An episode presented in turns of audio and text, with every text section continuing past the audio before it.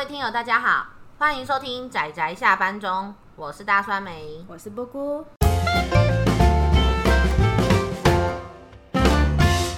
各位听友大家好，大家今天看漫画了吗？我们今天一样是我们比较常见的这两位，就是我大酸梅还有布姑小伙伴来陪大家一起讨论一部作品哦。那我们今天要讨论的作品呢，是名称叫做《再见的魔法师》。是二零一四年由东立出版社出版的，那他有得过二零一四年，哎，这本漫画最厉害的当年少女部门的第一名。嗯，说是这本漫画最厉害，其实各个出版社还有各个民间他们翻译都不太一样，但是日文其实就是。この漫画がすごい，我们之前阿慈小伙伴有发音发得很好的那一个，就是每一年会有一一系列，就是他们有排名的一个清单，然后会告诉大家说，就是他们觉得这一些作品很不错。 然后是一也算是一个我会挑书的清单。那在二零一四年的时候，这一部作品，然后也是我跟布谷两个人的爱，就得到了二零一四年那一年的少女部门的第一名。诶，它只有两集而已，但是它是一个起承转合相当完备的一个中篇。它不仅是故事好看，剧情很浓厚，同时它也就是做了，我觉得他做了很多一些历史上面的翻转，我觉得是蛮有心力的。他做的真的是相当的巧妙。他基本上建立于史实之上，但却做了一个很具巧思的翻转。他把我们所认知到的历史弄成了一个像舞台剧一样的形式。好，那我们等下会来讨论到一下剧情的部分。那我们简单把这个漫画家先介绍一下。这个漫画家叫做穗姬。他其实出道作叫做《婚礼的前一天》，光是出道作，二零一三年也得了这个这本漫画了不起的奖项的少女部门的第二名。出道作可以得到这个名字，其实还蛮不容易的。对，因为他在那一本作品里面，虽然只是一集的短片，但他的画技相当的成熟，这点是无法否认的。而且他虽然是短片，不过每一篇故事的头尾，不仅故事安排的很成熟，而且其中的感情其实蛮。动人，而且蛮贴近一般人的生活，所以我也觉得那一本短片是蛮好看的。目前我记得也是东立出版社代理的，对。然后，所以有兴趣的朋友也可以去看看这部作品。他在连载完《再见了魔法师》之后，后来又有在连载一部叫做《失物旅馆》，题材也还算蛮不错，蛮像一般治愈系作品的。在现在目前的话是二零二零年五月这个时候，他基本上是在连载一部叫做《我的乔凡尼》，是在描写两个音乐少年彼此算是彼此竞争的故事吧。嗯，所以基到目前为止大概就这四部作品。那他有得奖的那两部，首先《婚礼的前一天》跟《再见了魔法师》都是非常推荐的。那我们今天就要特别讨论一下《再见了魔法师》。那另外要说一下，就是他后续的《事物旅馆》，他是用单元剧的形式去讲故事。然后我觉得，其实个人我觉得有点像韩剧那个《达鲁纳酒店》那种感觉。我我我没有看过《达鲁纳酒店》，就是过世的人在那个事物旅馆里面逗留，寻找一些就是藏有他们重要回忆的东西啊，大概是这样子的故事。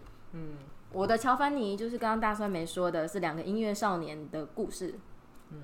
嗯，但是如果你要相比的话，我觉得我的乔凡尼再稍微更好看一些些。但我觉得最好看的还是我们今天要讨论的《再见的魔法师》。嗯，这本真的超好看，而且我们两个共同的共识，每 我们很也很难达成共识，是这样子吗？CP 的战争，对 CP 的战争，不可逆，不可逆。哦，我们有有因为会逆 CP，然后刚刚才吵完架。这样，所以希望就是各位听友不要学习这种态度。总之，再见了魔法师这个故事，虽然这个名字听起来好像有一点，好像感觉有一点耸动，但其实基本上它是在描写一个很有名的举世闻名的大画家范谷的故事。然而，他的切点，他的主角并没有在大家知道的范谷身上，反而是在。范谷的弟弟虽然也同样姓范谷，不过他的名字叫做西奥多鲁斯。不知道听友有没有听过范谷的故事？不过我就用非常非常简单的方式。那当然，如果要深度剖析，我想我们的焦点就不会在这一部漫画身上了。所以我就大概简单的简略一下梵谷的生平，那基本上他是出生在一个算是蛮算有点小康，家人也还算有一点社会地位的那种家庭。他从小本来是神学院的，可是他有一些态度跟一般那时候比较传统的神学院的意见不太一样，所以最后他没有办法成为牧师。后来他发现了，就是他想要用画画去表达他对这个世间的很多就是感情，难听一点可能就变得他像是有点扭曲和执着的程度。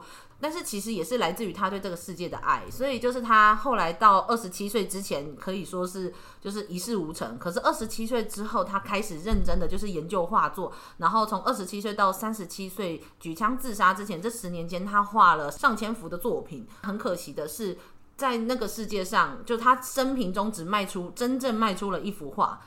真正在背后一直不断支持他的，就是他的弟弟西奥多鲁斯。那西奥多鲁斯这个角色呢，他在现实世世界中基本上是一个很成功的画商，然后他很欣赏自己哥哥的才华。然而可惜的是，就算他是一个很成功的画商，他还是没有办法把。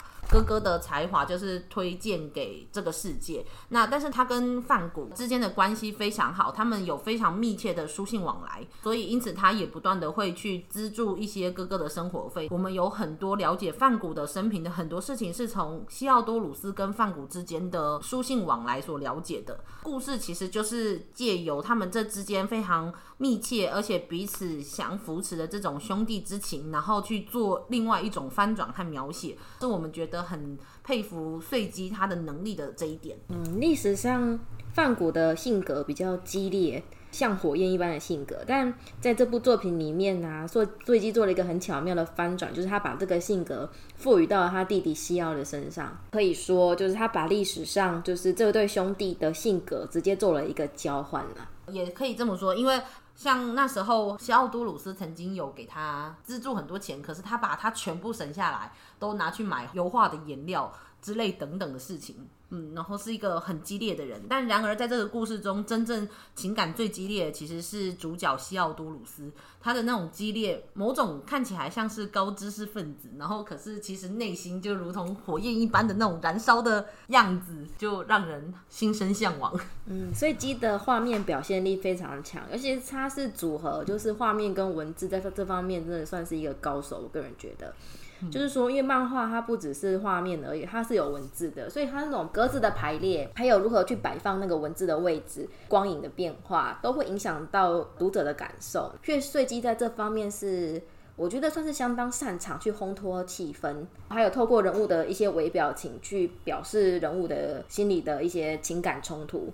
他在这方面特别的擅长，他可以在某种程度上以一个画面或是某一些画面去抓住读者的视觉，会让人感受到这个角色的魅力。我觉得这真就是这算是他第二部作品嘛，能够做到这种程度，真的是蛮不蛮不简单的。说句实在话，就是说对新人来讲，这种完成度真的太可怕了。而且更不用说，他其实这一部故事的整个主轴其实是建立在。呃，耳熟能详的梵谷的事迹上面，大家可以想象成，就是说它是一个有许多锚点是跟历史相符的，就是那些重要的锚点是存在的，它的骨架是一样的，但是呢，它上面就是完全雕琢了另外一个表情的那种感觉的雕像，真的，我觉得是那种感觉。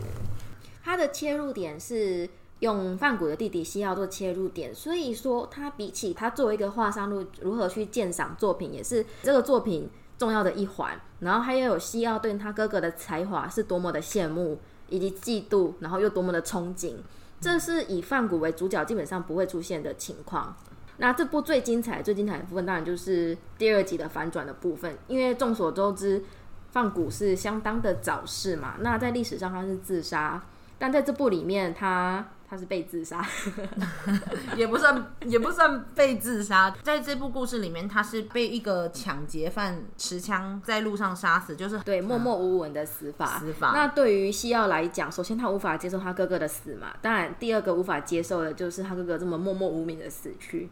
他哥哥的事迹跟他哥哥的话应该要更广为人知才行，所以他策划了一个以现实为基底的剧本。故事中，他找来一个剧作家。把纹身范谷这个人的故事描写的非常的具有戏剧性，真的强烈的戏剧效果。光是我们看到他这一段历史，都会觉得这个人真是不可思议。那这样的人去画出的画，一定会非常的具有意义。其实我也觉得这种。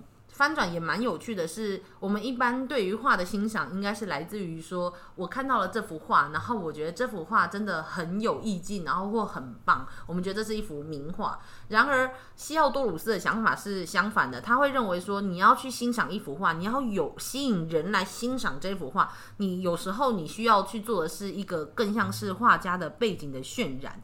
那他建立在在这样的观念上面，他决定去改写。他哥哥那默默无名的人生，人生，我觉得某个层面来讲，他对他哥哥的作品也是非常的自信。他也非常有自信到，就是说，只要有人踏进来看到我哥的话，他绝对会被我哥的话吸引。我就是缺他们踏进来的那一个海报，对，所以他就为他画了一个海报。真的，我觉得真的是一种，我我们真的很难描述这个西奥多鲁斯在这种故事中他整个个人的风采，不如说。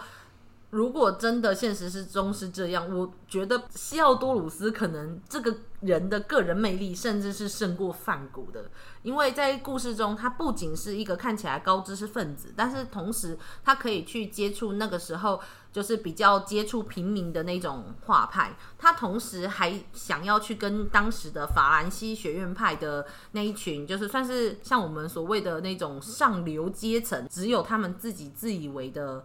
呃，自己欣赏的那些所谓的名作，他敢去挑战这些权威，同时他又很有自信的坚持着要将哥哥那默默无名的话去推广到全世界。你几乎都讲完了，毕竟他是主角嘛，所以我们可以理解，就是说。主角本身就是最有魅力的那一个，这样讲就好啦。那它里面甚至做出了一些，我说天哪，怎么会有一个人同时看起来像是高知识分子，又同时做出了这么挑战阶级的这种行为？就是我觉得很很动人。对，他是一个非常具有个人魅力的角色，他当主角完全就是撑得住这一部故事。所以说，以范谷兄弟来讲，哦，范原画家范谷其实只是这一部里面。算是我觉得算是西奥人生里面的一环，重要的一环，嗯，很小一点点而已。对，这部主要还是在讲魔法师西奥的故事。他会把它形容成魔法师，就是因为他做了一个非常令人惊艳的反转。嗯，所以呃，再见了魔法师的魔法师主要。讲的是主角西奥，但是他为什么会用再见了魔法师？这其实也牵扯到他后面的剧情。当他终于把梵谷衬托起来的时候，他同时想到了自己的人设。他说：“如果我是一个跟哥哥感情如此相连的一个弟弟的话，当亲爱的哥哥死去的时候，我怎么还会活在这个世界上？”所以，于是他决定在历史的改写中把自己写死。其实他这边，嗯，因为。税基在这方面真的还蛮，我觉得他是天赋吗？还是他有在就是评估在才做出这样的手法？反正他就做了一个让人家容易误解的误区。他是不是为了他哥哥自杀了的这个误区？我觉得算是你知道这是一个坑，但你还是会跳下去，你还是会担心说他是真的自杀了，因为他这把他哥哥当成他人生的全部，然后你知道配上那个税基的那个微妙的表情的画面，真的真的是还。蛮感动的，就是会看这部故事，为了梵谷的人生，就是那种心里有波涛的那种感觉，不如说是为了西奥吧，或者是说所有的人都被西奥玩弄在手中。果然不愧是魔法师啊！简言之，这是一部诶、欸，虽然只有两集，但是精彩、有趣又充满新鲜感的一个故事。新鲜感来自于说，它跟我们常见的梵谷的历史上梵谷这个名人的事迹不一样。所以你在阅读的时候会感到新鲜感。那惊喜的地方在于说，你前面随着剧情下，你并不知道他后面埋了一个这么大的烟花、烟火吗？嗯，对，我觉得这可以称之为烟火，一个魔法师最后的表演。嗯。而且不如说，其实我刚开始在看第一集，我不知道在第二集会这样翻转的时候，因为我个人其实是有点半梵谷的粉丝这样子，因为我那时候有听过一些梵谷的故事，我也的确觉得梵谷的生平很迷人，然后也很悲伤，这样，然后最后他在稻田中开枪自尽的那一种结局真的是十分的悲怆。当我在看第一集的时候，我的确想说，按照史实来说的话，西奥多鲁斯应该是比范古小四岁呀。而且在真正的历史中，范古不是应该是红头发，怎么会是黑头发？结果没想到这一切就是我吐槽作者说怎么历史没有调查好的时候。看到了结局，才知道原来这就是作者想要表达的东西。大酸梅都觉得范古的人生那么具有戏剧性，那你当你知道说这个戏剧性的人生，事实上就是一场戏的时候，不是更有趣吗？我觉得这部作品就是这点令人惊艳，真的。然后配上就是碎机。碎机那浓烈的情感的画风，对，那种充满表达能力，他的表现力太强了，对，充满情感张力，所以我们觉得他在这部故事中描写的非常好，也因此。应该说，他其实还是有一点稍微卡卡的地方啦。我觉得作为一个新人来讲，这无可厚非。然后他就靠着就是稍微撒一点狗血，让这个故事顺滑一点。那我们觉得这是一个可以被接受的，嗯、无可厚非啊。对。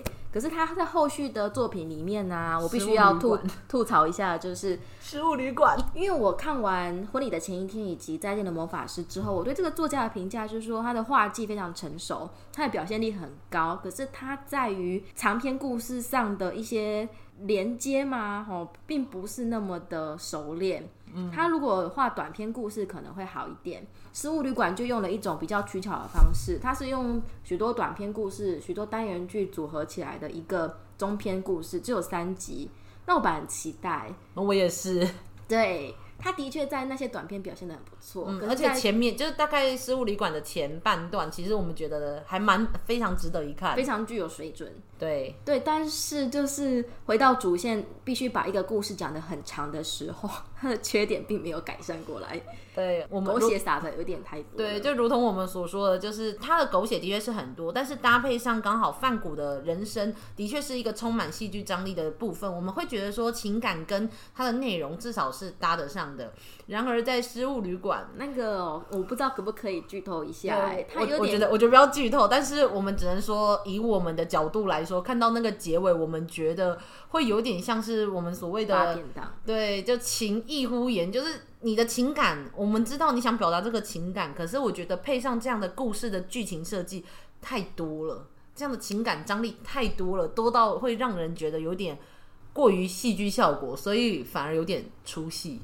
对，就是他烘托那个气氛非常的好，然后人物的表情非常的催泪，但是他的剧情本身并撑撑不住那么浓烈的感情。对，真的。对，然后他的。他一直有这个缺点，但他并没有在他后续的作品里面，我感受到他想要尝试改善的那个心，但事实实际上就是令人有点遗憾。嗯，虽然说我们真的非常喜欢这部作品，也希望把它拿出来做讨论，因为我们觉得好像这部的有名程度还有。就是知名度可能没有那么高，我们希望拿出来讨论。但是我们不能否认的是，我们也同样觉得这个漫画家他的缺点是需要改进的。还是说，因为其实他也不算出道很长，所以他很难意识到或是掌控好他的缺点。他是有才华的，不是啊？就是总是会希望进步的嘛。有缺点没关系，但总是会希望一步比一步进步嘛。然后的确，再见魔法师。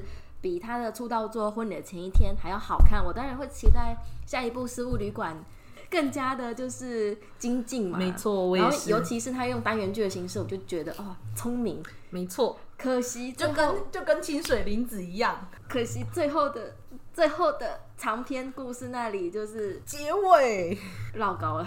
但是其实反而我觉得《失物旅馆》的好像知名度还蛮高的，就是我那时候的确看到很多人都在讨论《失物旅馆》这部作品。对，我想可能大家还是很喜欢短篇集治愈系的故事，觉得被治愈这样。不过我个人觉得他表现比较好的还是最好的是《再见了魔法师》，所以我们跟大酸梅今天就是特别就是要讨论这一部，大家一定要去看碎机的《再见了魔法师》。如果有兴趣的话，也可以去看看。他的出道作《婚礼的前一天》，它里面有一些短片有用到，就是推理作品中常见的叙述性轨迹，我觉得蛮有趣的。那他现在正在连载的一部叫做《我的乔凡尼》，它也是跟《再见魔法师》一样，是聚焦在才华以及艺术上面的一部作品。再见魔法师是属于画作，那我的乔凡尼就是聚焦在音乐上面，聚焦在大提琴。我们简单描述一下这部故事，主要在描述男主角是一个叫铁雄的小男孩，他们家无意间来了一个叫做菊玉卫的一个小男孩，于是两个同年纪的小男孩就越走越近。那因为铁雄在学大提琴的关系，于是玉卫很喜欢铁雄，所以决定为了铁雄开始学大提琴。但是也渐渐的展露了他对音乐的才华，因此铁雄心中就是非常的不甘。那故事就进展到了后面是，我觉得也充满张力，就觉得天哪，这两个人从刚开始那种如胶似如胶似漆，是不是不太对？所以说，穗基在这方面的情感表达就是偏比较浓烈的情况。真的，就是他们小时候真的是交不离梦，梦不离交那种好非常好的朋友的关系。但是也同样的，一样是我们说的缺点，就是虽然我们知道他想表达这两个小男孩的关系很好，但是我们也是觉得有点太过了。但是到了第二集，我觉得。不知道是不是 CG 有发现，他有稍微调整了一些剧情的密度，所以我觉得这部作品我可以再期待看看第三集。如果第三集的剧情好的话，说不定代表他真的有改善呢。你要想啊，这部已经是一个。完整的连载的故事，他已经没有采用单元剧的方式做一个取巧了，还也是有努力在挑战的。我是这么的在看待穗基这个作家。嗯嗯。那目前东立出了两集，然后日本那边目前出了四集吗？哦，出到第四集了吗？对，出到第四集了。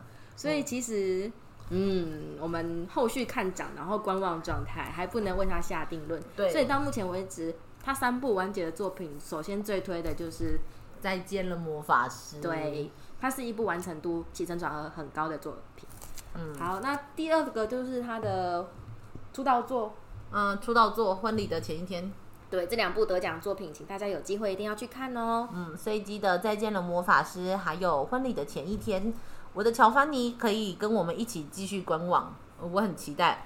但是说一句实在话，如果你想看两个。感情很好的两个小男孩，长大之后如何变成了两个大帅哥，也是可以来看看我的乔凡尼哦。我个人觉得，我个人觉得很帅啊。我刚刚在地板上打滚，就是为了两个帅哥。好啦，不知道我们今天推荐的这部作品，你还喜不喜欢呢？如果有任何意见或想法的话，都非常欢迎在我们的铺浪或是粉丝专业上面留言。如果觉得我们两个太花痴了，也也也是可以留言啦。花痴的只有你。诶，不要这样，我觉得他们两个很棒啊。哦，但是我真的要承认，因为我曾经去过梵谷博物馆，真的看过西奥多鲁斯亲手写的信。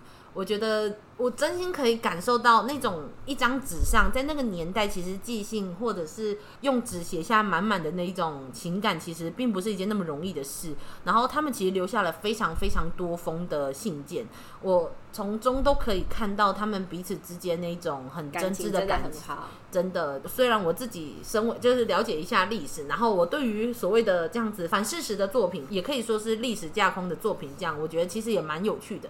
但是我还是很喜欢现实中那一种西奥多鲁斯很珍惜哥哥的那种心情。嗯、然后事实上，历史上他们兄弟俩的墓的确也是并排着的啊。